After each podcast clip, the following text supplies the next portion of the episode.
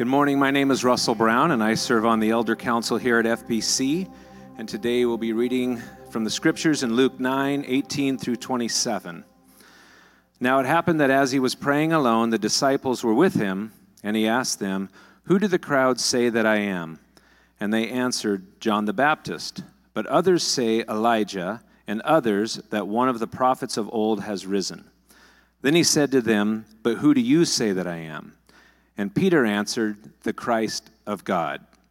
And he strictly charged and commanded them to tell this to no one, saying, The Son of Man must suffer many things and be rejected by the elders and chief priests and scribes, and be killed, and on the third day be raised. And he said to all, If anyone would come after me, let him deny himself and take up his cross daily and follow me. For whoever would save his life will lose it, but whoever loses his life for my sake will save it. For what does it profit a man if he gains the whole world and loses or forfeits himself? For whoever is ashamed of me and of my words, of him will the Son of Man be ashamed when he comes in his glory and the glory of the Father and of the holy angels. But I tell you truly, there are some standing, standing here who will not taste death until they see the kingdom of God.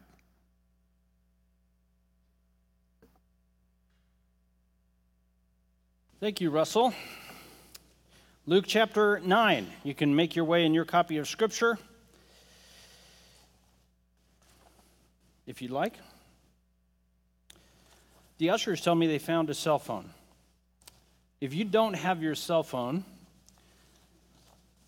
I gave instructions when told about the found lost cell phone. I said, send strange texts to all their contacts.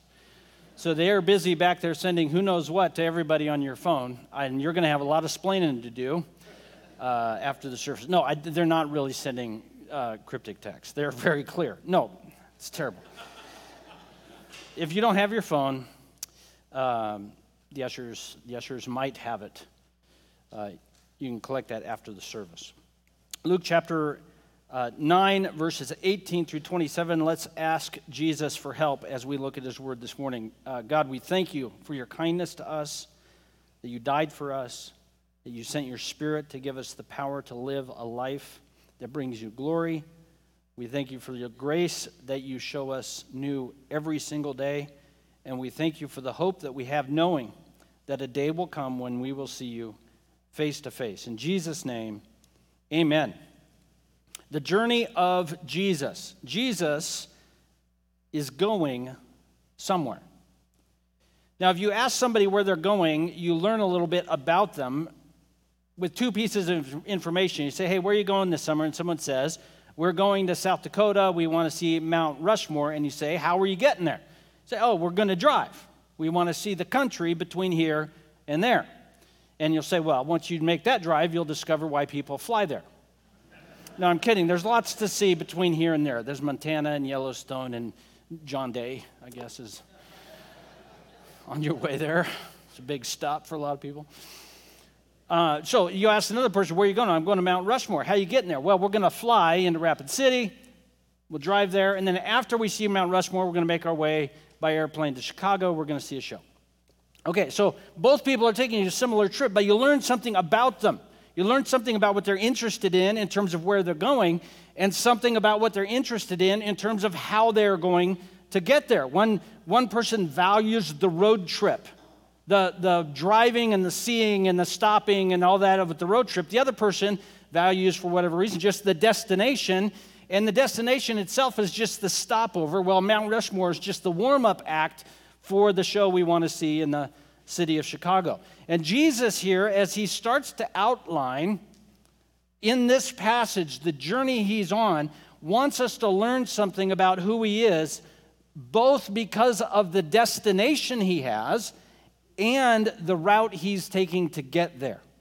And he's, he wants the disciples and us, as we discover where he's headed and the manner in which he's going to get there, we're supposed to discover something about him. I don't want to give away the ending. Where is he headed? To the cross. How is he getting there? Suffering. That's the route and the destination. And this is something that for the disciples was totally unexpected. The journey of Jesus was unexpected.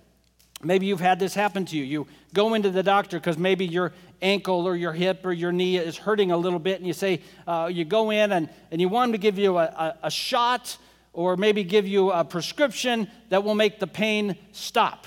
That's the goal. Here's what I want the pain to no longer be there. And you go into the doctor and he said, Well, sure, I can give you a shot. I can give you a prescription for a little bit of a muscle relaxer or something. But what you actually need is surgery to fix the damage.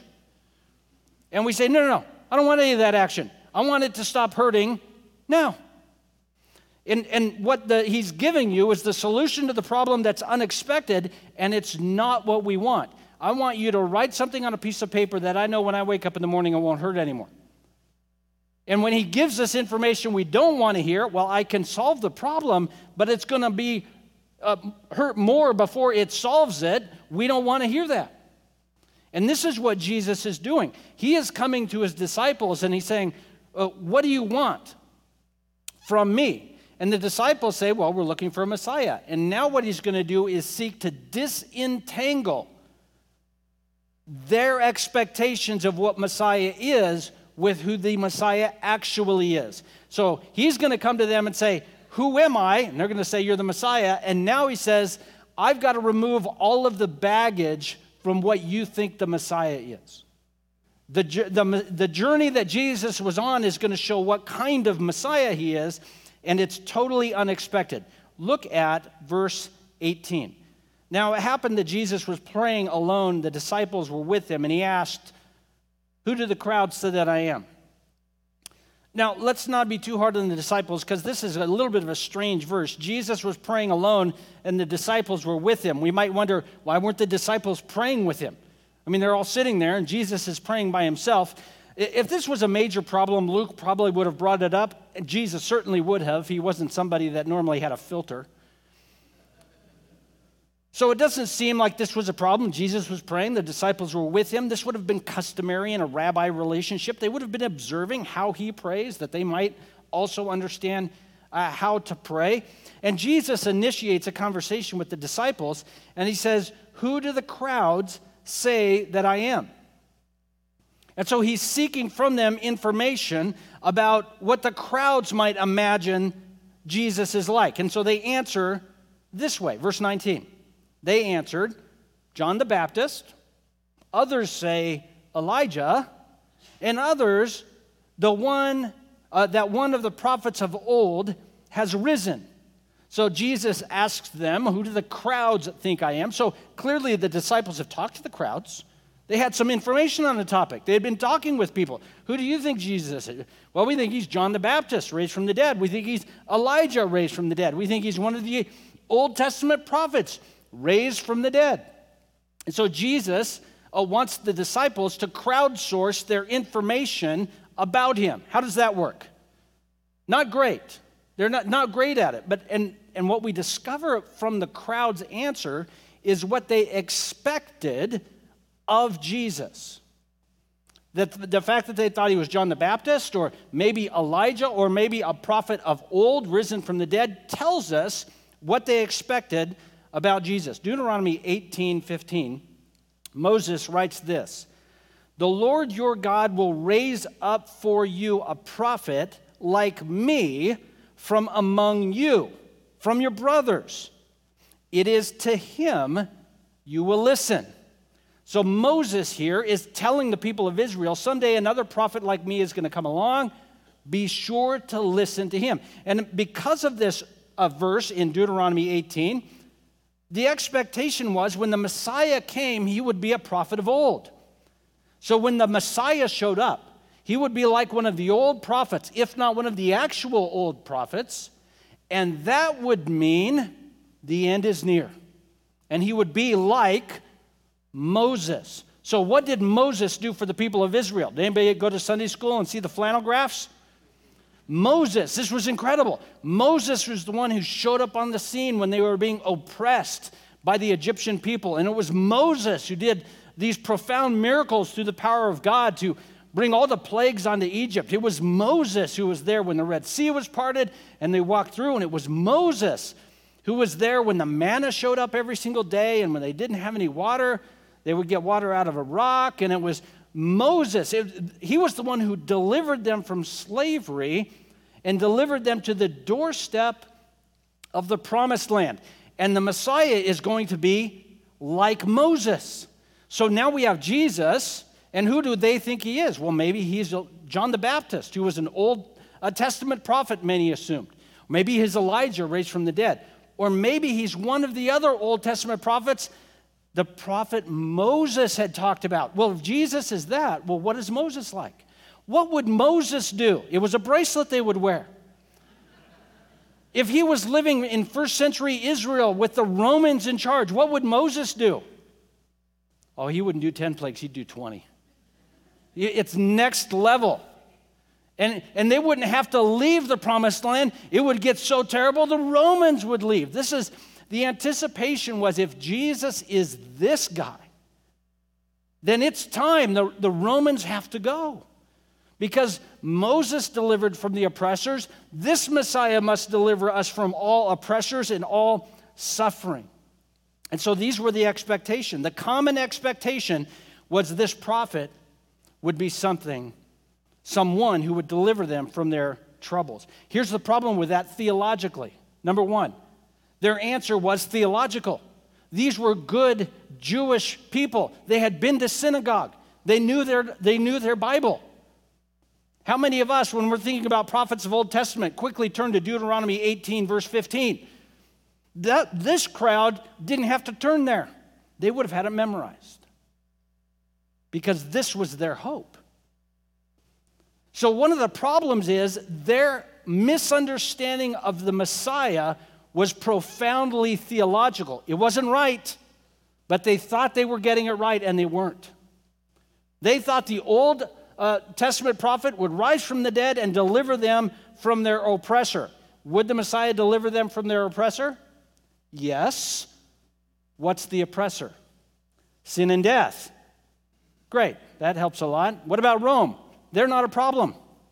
If you've been delivered from sin and death, Rome isn't your biggest problem. So they've, they've made a, some theological mistakes. They assume that Messiah must be a deliverer politically socially, and physically. That's one mistake they made. The second mistake they made is they assumed that Messiah was merely a man.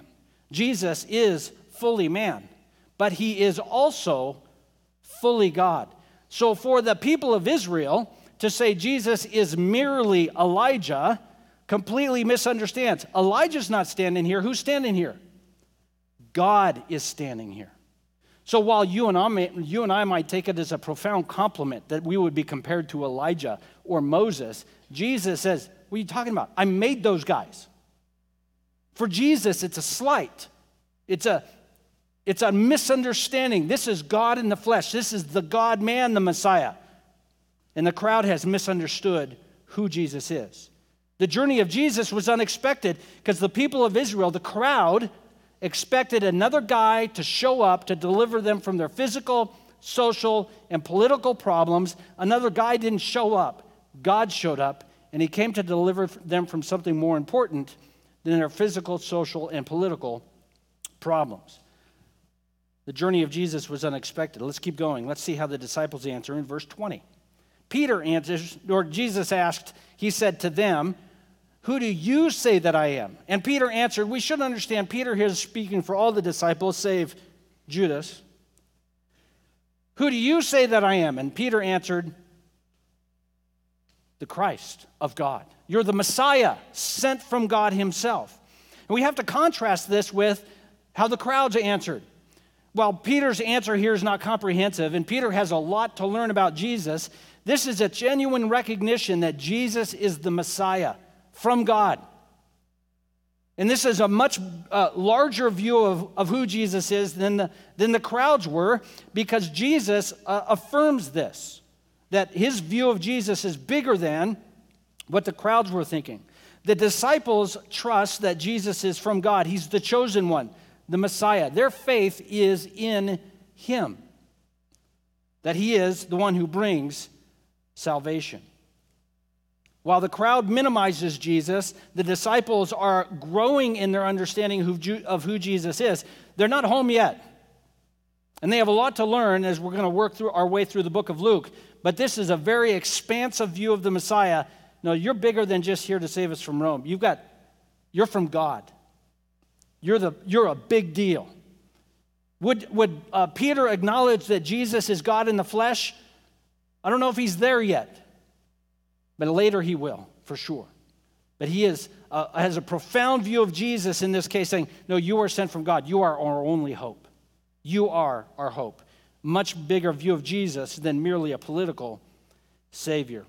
Verse 21 to 22 Jesus strictly, strictly charged and commanded them to tell this to no one this is how we know Peter's view of Jesus is much grander than the crowd's view. Jesus knew the crowd wasn't ready for this view of him yet. He was going to die on the cross at a certain point, and if Peter disclosed to the crowd who Jesus was, they may have killed him right there on the spot, as though Jesus would have let that happen. He said, Don't tell anyone this yet. The Son of Man must suffer many things, be rejected by the elders and chief priests and scribes, and be killed and on the third day be raised. So Jesus understands that the Messiah for his disciples is, has all kinds of baggage attached to it. We're going to learn this later as we work our way through the book of Luke. Later on, a couple of the disciples are going to ask Jesus, Hey, um, when you come into your kingdom, can one of us sit on your right and the other guy on your left? And Jesus says, um, Yeah, can you drink the cup I'm going to drink? And how do they answer? Oh, oh, yeah. Okay. And his answer? Well, you're going to. But those seats are for who they're going to get. I don't know. That's for the Father to figure out. So they're, they're thinking the baggage is he's the Messiah, but, but we, wanna, we, we don't want to experience the Messiah merely for who he is. We want a relationship with the Messiah for what he, he can do for us. What is the glory we can gain? They're always having arguments with one another. At least on two occasions, they're arguing who is the greatest among them. This is like, I shouldn't say that. I'm going to get in trouble. Here we go. It's like the three stooges arguing who's the greatest stooge. I mean, this is not, that's, that's how it seems to me. They're sitting around Jesus, uh, maybe 12 to 18 hours before he's going to hang on the cross, and they're arguing over who's the greatest. It's because they've misunderstood what the Messiah is up to. So Jesus begins here to cut away the baggage they've connected with who he is. They want a Messiah that they can ride his coattails into, into glory. And that's going to happen, but Jesus wants to un- them to understand the journey between here and glory is not what you expect. How does he describe it? The Son of Man must suffer many things. First thing about this journey from Jesus is it's a road of suffering. Secondly, he has to be rejected by the elders, the chief priests, and the scribes, disciples. All the people that you are hoping will be impressed by you because you are with me, they are going to kill me. All the people you are hoping will be impressed will not be. So, first, the road is suffering. Second, your reputation will be ruined in the eyes of those whose view matters most. So, if you want a road to glory, it starts with suffering and having your reputation ruined by being associated with me. Finally, they are going to kill me. We might say it this way Jesus will die at their hands, although his death is completely voluntary. So, this is what he said. This is the journey. The journey to glory is a road of suffering, ruined reputation, and death. The hope comes at the destination, which is resurrection. That's what he says. On the third day, Jesus says, I will be raised. He cuts away all the baggage, saying, No, here's the road I'm on. We're not going to take the airplane to the journey to glory. We're going to take the long road through suffering, ruined reputation, and even death and that's the avenue to glory. This is the journey of Jesus.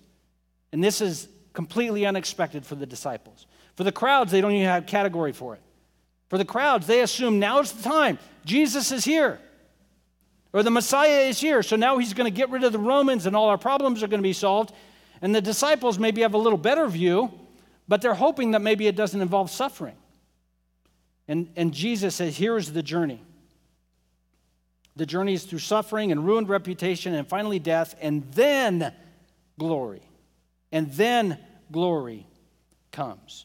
You can write down Philippians chapter 2, verses 5 through 11. Jesus' journey is described by the Apostle Paul there, and you can read that on your own if you don't have it memorized.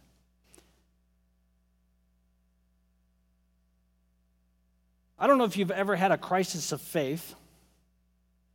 If you have, you'll probably have more, so look forward to that. If you haven't, you will soon enough. It's a part of walking with Christ. There are lots of reasons we have a crisis of faith, but this particular passage provides us an opportunity to think about one way in which we have a crisis of faith. It's this when God does exactly what he said, in a way we didn't expect. When God does exactly what He said He would do in a way we didn't expect, or worse, in a way we didn't want. Lord, work is very stressful. My boss is a, well, I can't say that while praying. You know what I'm talking about. Lord, I just uh, would pray that you would make a way for that to be figured out. I don't know how that would happen. Show up Monday morning with all the hope in the world. Anybody had the, prayed this prayer before? Some of you prayed it this morning. That this isn't going to help. So you walk in and they say, by the way, sales are down. We're cutting 10%. You're one of them. You're done. Uh, now, Lord, I asked you to relieve the stress of work. I didn't ask you to relieve me of it. As I was praying that prayer, I assumed you would smite my boss. That, that, that's how I assumed. I didn't I didn't think you would fire me. So, so God actually answered your prayer. Now, we must not think that God is impetuous, just looking for ways uh, like a really mean Aladdin. You know, every time we make a wish, he's looking for ways to fulfill it in ways that are annoying. That's not how God operates. However, a crisis of faith occurs when God does precisely what he said he was going to do, and we don't like how he's doing it. It's in that moment, and it, it's going to happen a lot. It's in that moment when we go, oh God, you're going you're to do it this way. See, in that moment, we get to decide am I going to trust Him and worship Him with love and affection even in this? Or do I only want God who does things my way? And if you only want God who does things your way, welcome to the club. That's normal. The problem is that would make you God.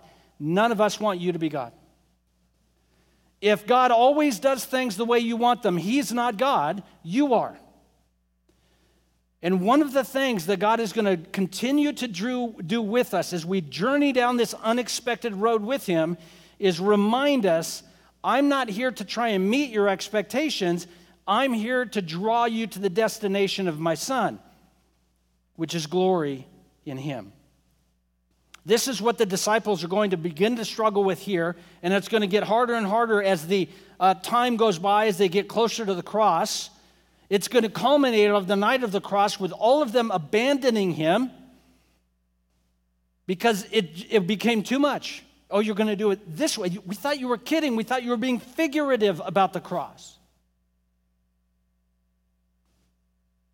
When God does exactly what He said He would do in a way we didn't expect or want, it's in that moment that we can worship Him by saying, Your God, I'm not. Your will be done, Lord, not mine. Give me the strength, the faith to endure even in this. The journey of Jesus was unexpected for the crowds, was unexpected for the disciples. And we do something really profound by the Spirit in our own heart when we acknowledge the journey Jesus has us on with Him also doesn't meet our expectations, and that's an opportunity for faith and worship. The journey of Jesus is unexpected. As tough as that would be for the disciples to hear and understand that you know, Jesus is here to do unexpected things, it's about to get worse. He makes it clear to his disciples that to follow him, we walk the same path that he does. So if the journey of Jesus is unexpected, the journey of Jesus is our journey also. Look at verse 23. If anyone would come after me, let him deny himself and take up his cross daily and follow me. I have a terrible illustration, so I'm going to give it to you, but it's what I got. Are you ready? I like to lay the expectations really low, so if you enjoy it and if it's helpful, then I beat expectations. Have you ever been to one of those water parks where you got the lazy river thing? You know what I'm talking about? You jump on an inner tube, and this river goes in a loop. Usually it meanders, but it, it, it never stops going. They got a sophisticated pump system that keeps the current going round and round, and you uh, sit on the inner tube, and then your kids or your grandkids or your nephews or nieces, hey, come ride this giant scary ride. You're like, why would you want to do anything? Besides, sit on this inner tube. I got a cold beverage in my hand. I'm sitting on an inner tube. I want this to never stop, okay? So the guy in the inner tube is next to you. He's got a cold beverage, and he's also sitting on his inner tube, and you're going down the lazy rivers, they call it, because you're being lazy. I, I call it occasional Sabbath, but we can call it lazy. The marketing folks didn't like the occasional Sabbath river name, so they went Lazy River. And he says, You know what would be good? Cold beverage, lazy river. You know what would be really good? I know what you guys are thinking nachos. if we had we had nachos. And so he jumps out of his inner tube to make his way to the snack shack. And he says, Come, follow me. I will make you a person who has nachos. So now you're going to follow, please stay with me. you're going to follow, because in that moment you go, cold drink, inner tube, lazy river. Nachos are perfect. That's it. How did he know? How did he know what I needed in this moment? So you jump out of your tube and you follow him the wrong way up the lazy river. And what do you suddenly realize? When you're on the inner tube, it doesn't seem like that water is moving very fast, does it? And now that you're walking against it, nachos don't seem so great. Like, well, no, no, no now this is a lot of work. I thought you were going to just give me nachos. And now you're, you're walking upstream. And not only that, other people who are still perfectly content on their inner tubes continue to fly past you, and you're walking the wrong way, and the whole thing seems like work. I never thought it would be this hard. I thought he had all the answers. I thought everything was going to be fine. But as soon as I jumped out of the tube and started following him, everything was hard. And Jesus wants us to understand if we're going to follow him, we're going to be on the same road he's walking.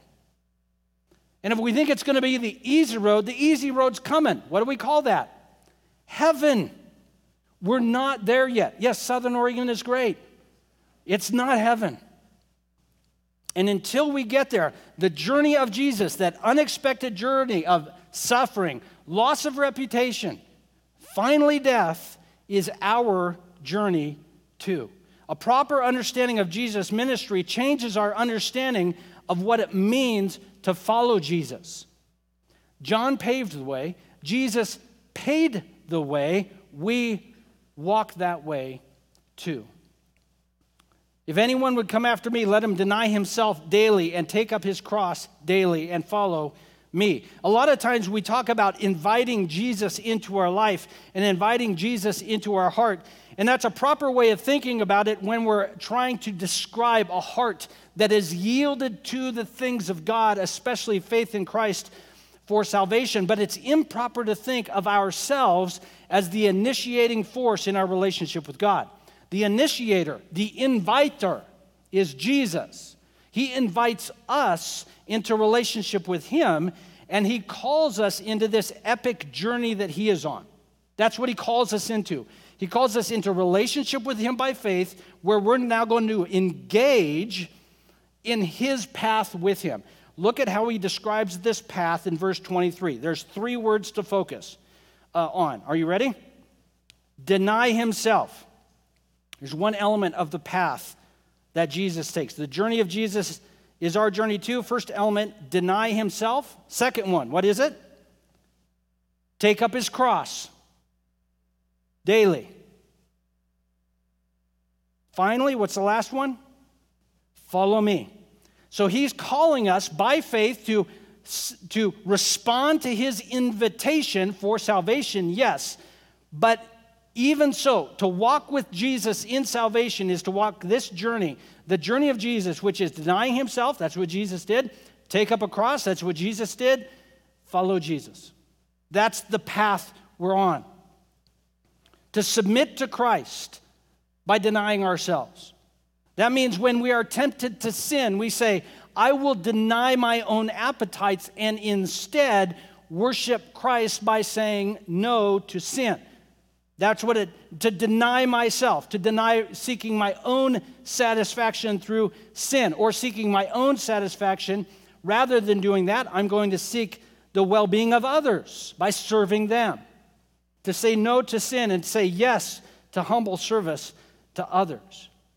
Take up cross, uh, a cross daily, which is to say, my life will be characterized by personal sacrifice, relationally financially, in my time. My, my life will be redefined not as seeking personal ambition, rather, my life will be redefined and characterized by sacrifice, especially in relationship with the people God has put into my life. Follow Jesus. To, to walk with Jesus, the fancy theological term we use is sanctified. That is, becoming more like Jesus over the course of time. I'm, I do not want to be too annoying today, but it's my spiritual gift, so what are you going to do? We look oftentimes, it's, it's sort of a construct of the modern mind. We say you get saved and then you follow Jesus. The first and second century believer would have never separated those into two different categories. If somebody says, I want to get saved and I'm not sure if I'm going to follow Jesus, the answer would have been, You don't want to get saved. To be saved is to follow Jesus. That's the assumption is those two things go together, and that's how Jesus is framing it here. To put faith in Christ for salvation, for forgiveness of sins, the assumption is you want to jump on the journey with Him. If you don't want to walk the path of Jesus, you don't want Jesus. If you don't want Jesus, you don't want heaven because that's all there is.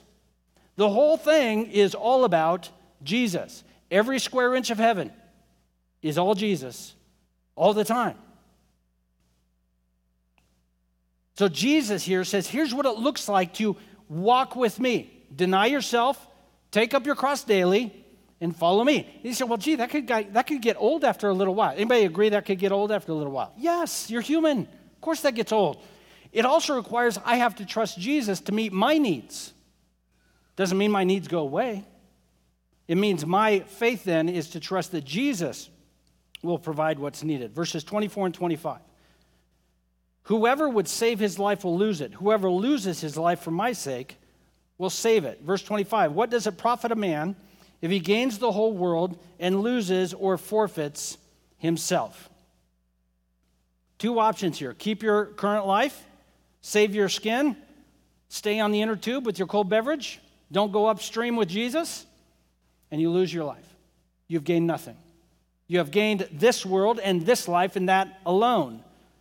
To follow Jesus is to abandon my own purposes and assume there is greater profit in following Jesus there, than there is to be gained here. Jesus is asking us to do the math and to see where the greater return is. What can be gained in this world? The whole world is all you can gain. If you look at some of the wealthiest people who have ever lived, uh, there's a couple of trillionaires. You have to adjust it for inflation, but one of them is Genghis Khan. I wouldn't have guessed that. Uh, I think he got into Bitcoin early, um, really early. Yeah. Uh, you know, he owned a certain percentage of the globe. Yeah, so there's a number of people. I think uh, Rockefeller, one of the Rockefellers was somewhere the, around uh, three quarters of a billion, uh, three quarters of a trillion dollars adjusted for inflation. That's a lot of money. So, so is there nothing to gain in this world? Of course, there's massive things to gain in this world. There is financial gain, there is relational gain, there is a pleasure to be enjoyed, there is influence to be had, power to wield. There's a, this entire planet, it's like it was designed for our enjoyment. It's almost like God was thinking of us when He made it. All you can gain is this world, though. And what he's saying is do the math. When you die and the gain is gone, have you been profitable? And the answer is no. It is more profitable to be willing in this world to lose it all, knowing that I have gained my life in Christ for all eternity. That's the more profitable solution. What does that mean, though? It means I trust Him in that, and I'm willing to walk that journey with Him in this life, knowing that it's characterized by denying myself, taking up my cross daily, and following Him on the path that He has for us.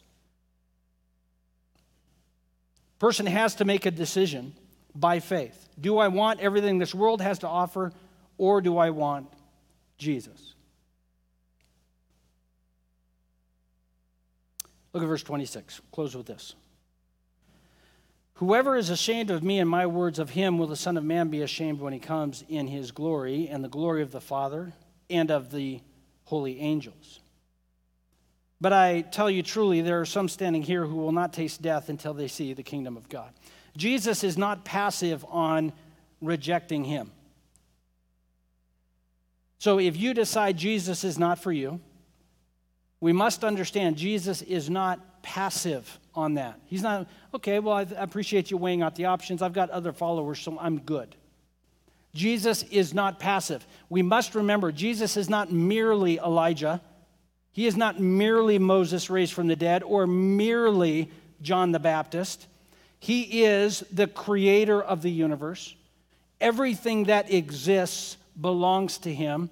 And for his creation to reject him is for his creation to receive on themselves the just wrath of God for rejecting the Lamb of God. Keeping in mind, to reject Jesus is not merely to reject God. To reject Jesus is to reject God who died for you.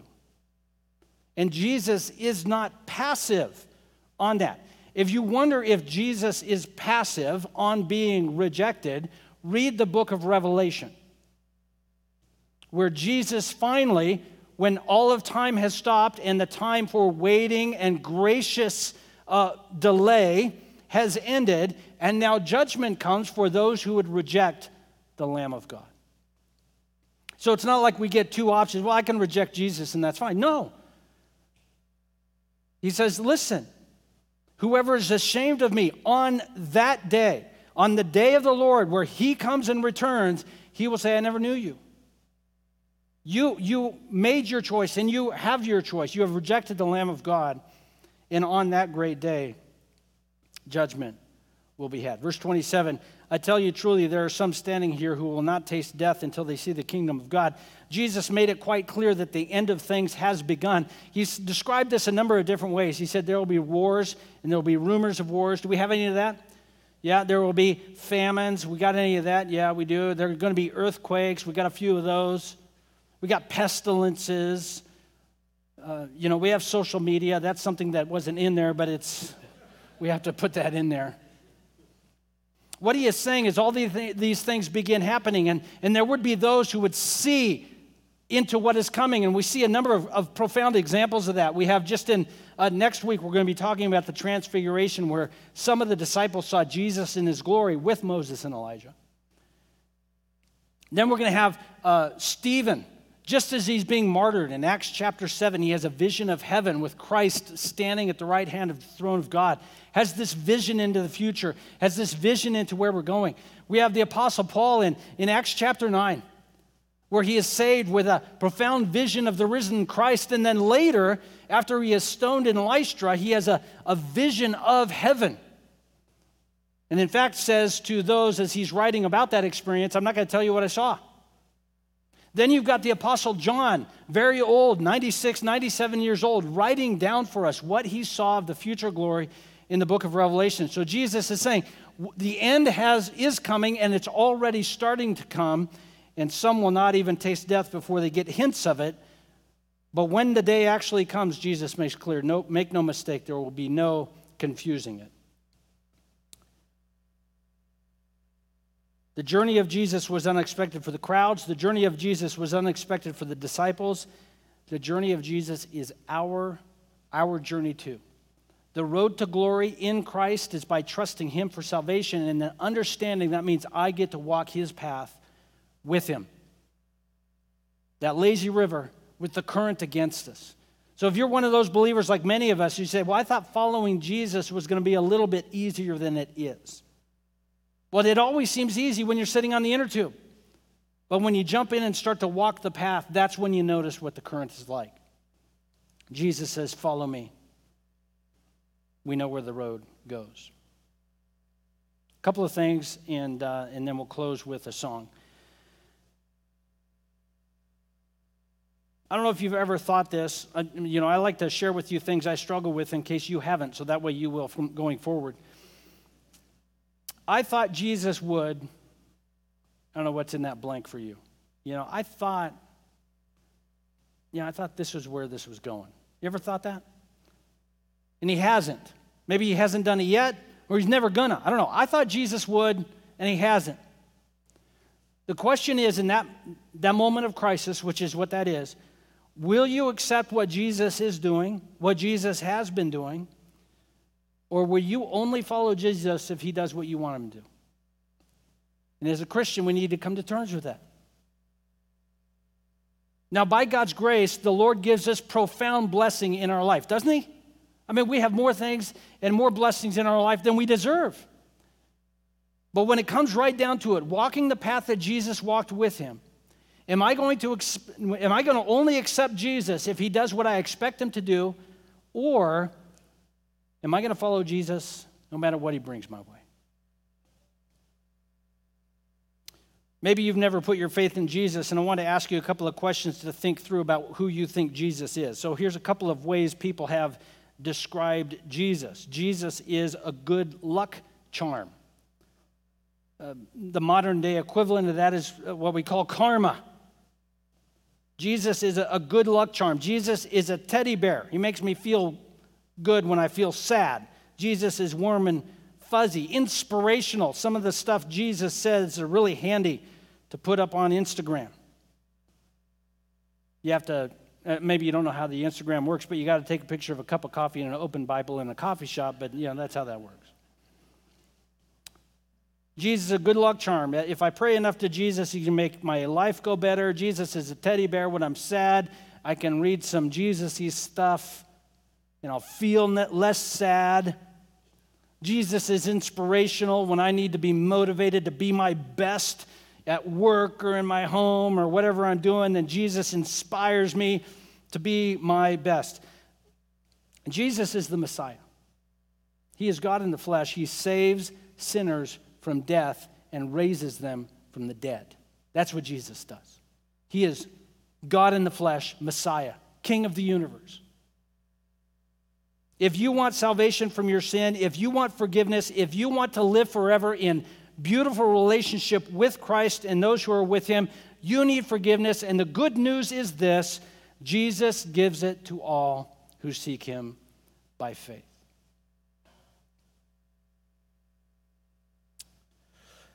Ephesians 2 8 and 9, close with this verse. Here's what Ephesians 2 8. Now, you may have these verses memorized. I don't know. For by grace you have been saved through faith. This is not your own doing, it's the gift of God. It's not a result of works, you legalist. Okay, I added that. It's not a result of works, so no one can boast. It's fantastic, it's beautiful. Verse 10 for we are his workmanship, created in Christ Jesus for good works, which God prepared beforehand that we should walk in them. What do we call that? The journey of Jesus. See, even Paul here in Ephesians 2 8 through 10 cannot separate salvation from the path of Jesus because the two are connected.